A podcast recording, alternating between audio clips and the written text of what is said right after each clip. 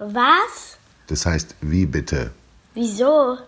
Wie erkläre ich es meinem Kind? Wofür man bei der Arbeit rausfliegt, von Nadine Böse. Die Politiker haben in dieser Woche sehr viel über eine Entlassung gestritten. Also darüber, ob jemand bei seiner Arbeit rausfliegen sollte. Auch in der Wirtschaft, also in Unternehmen, gibt es immer wieder Entlassungen. Aber die lassen sich mit denen in der Politik überhaupt nicht gut vergleichen, weil sie nach ganz anderen Regeln funktionieren. Wann aber fliegt man eigentlich bei der Arbeit raus, wenn man in einem Betrieb arbeitet, also zum Beispiel bei einem Autohersteller, in einer Bank oder in einem Restaurant? Die Antwort ist viel komplizierter, als man denkt.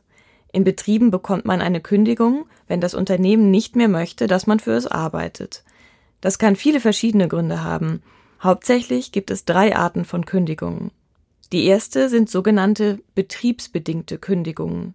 An denen sind die Mitarbeiter meist nicht selbst schuld, sondern es gibt einfach keinen Platz mehr für sie in dem Betrieb. Zum Beispiel, weil das Unternehmen gar nicht mehr so viel Arbeit hat, die erledigt werden muss. Oder weil es mit einem anderen Betrieb zusammengelegt wurde. Vielleicht will es auch in Zukunft ganz andere Sachen herstellen und braucht dafür Leute, die andere Dinge gelernt haben. Bei betriebsbedingten Kündigungen schaut das Unternehmen oft, dass die Leute ihren Job behalten können, die ihn am dringendsten brauchen. Zum Beispiel Eltern mit kleinen Kindern oder ältere Menschen, die schon lange in dem Betrieb arbeiten und woanders nicht mehr so leicht eine neue Arbeit finden würden. Die zweite Gruppe von Gründen, wegen denen man bei der Arbeit rausfliegen kann, sind sogenannte personenbedingte Gründe.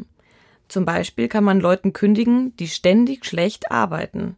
Oder Menschen, die ihre Arbeit gar nicht mehr machen können. Zum Beispiel einem Lastwagenfahrer, der seinen Führerschein verloren hat. Manchmal kann man auch Leuten kündigen, die sehr lange krank sind und deshalb nicht mehr arbeiten können. Aber das ist sehr schwer, weil die Gesetze kranke Menschen schützen. Übrigens schützen die Gesetze auch noch weitere Gruppen von Leuten vor Kündigungen. Zum Beispiel Frauen, die ein Baby erwarten. Dazu kommt, dass die Mitarbeiter vieler Betriebe regelmäßig einen sogenannten Betriebsrat wählen. Das sind Leute, die sich für die Mitarbeiter einsetzen. Die schauen auch, dass bei Kündigungen alles mit rechten Dingen zugeht. Die dritte Gruppe von Gründen für einen Rauswurf sind die sogenannten verhaltensbedingten Gründe. Das sind die interessantesten, weil man eigentlich nur diese Gründe wirklich beeinflussen kann. Eine verhaltensbedingte Kündigung bekommen Mitarbeiter, die sich nicht an die Regeln gehalten haben. Zum Beispiel, wenn sie gestohlen oder den Chef verprügelt haben. Aber auch, wenn man Geheimnisse ausgeplaudert hat oder wenn man ständig betrunken zur Arbeit kommt, kann man rausfliegen. Es gibt noch sehr viele weitere Möglichkeiten, gegen Regeln zu verstoßen und deshalb eine Kündigung zu bekommen. Manchmal muss der Chef vorher eine Warnung aussprechen. Das ist so ähnlich wie eine gelbe Karte im Fußball. Manchmal benehmen sich Menschen bei der Arbeit aber auch so schlimm daneben, dass man ihnen ohne Vorwarnung kündigen darf. Sie bekommen sozusagen sofort die rote Karte. Und noch etwas.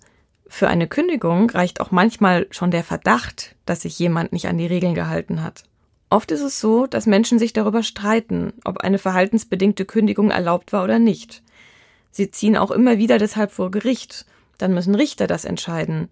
Eigentlich auch wie im Fußball. Da gibt's ja auch die Schiedsrichter. Und manchmal ist es so, dass Chefs einen Mitarbeiter nicht mehr haben wollen, aber nicht genau wissen, ob sie ihn rauswerfen dürfen. Die Gesetze schützen nämlich auch den Mitarbeiter davor, dass sie zu Unrecht rausfliegen. Manchmal ist es dann eine gute Lösung, zu schauen, ob man den Mitarbeiter versetzen kann. Das heißt, man gibt ihm eine andere Aufgabe, vielleicht in einer anderen Abteilung, mit anderen Kollegen und anderen Chefs. Oder man setzt ihn in einer anderen Stadt ein. In den meisten Fällen ist es übrigens auch so, dass man Mitarbeiter nicht sofort rauswerfen kann. Die meisten dürfen noch einige Monate nach der Kündigung weiterarbeiten. Das ist oft nützlich, weil man sich in dieser Zeit schon nach einer neuen Stelle umsehen kann.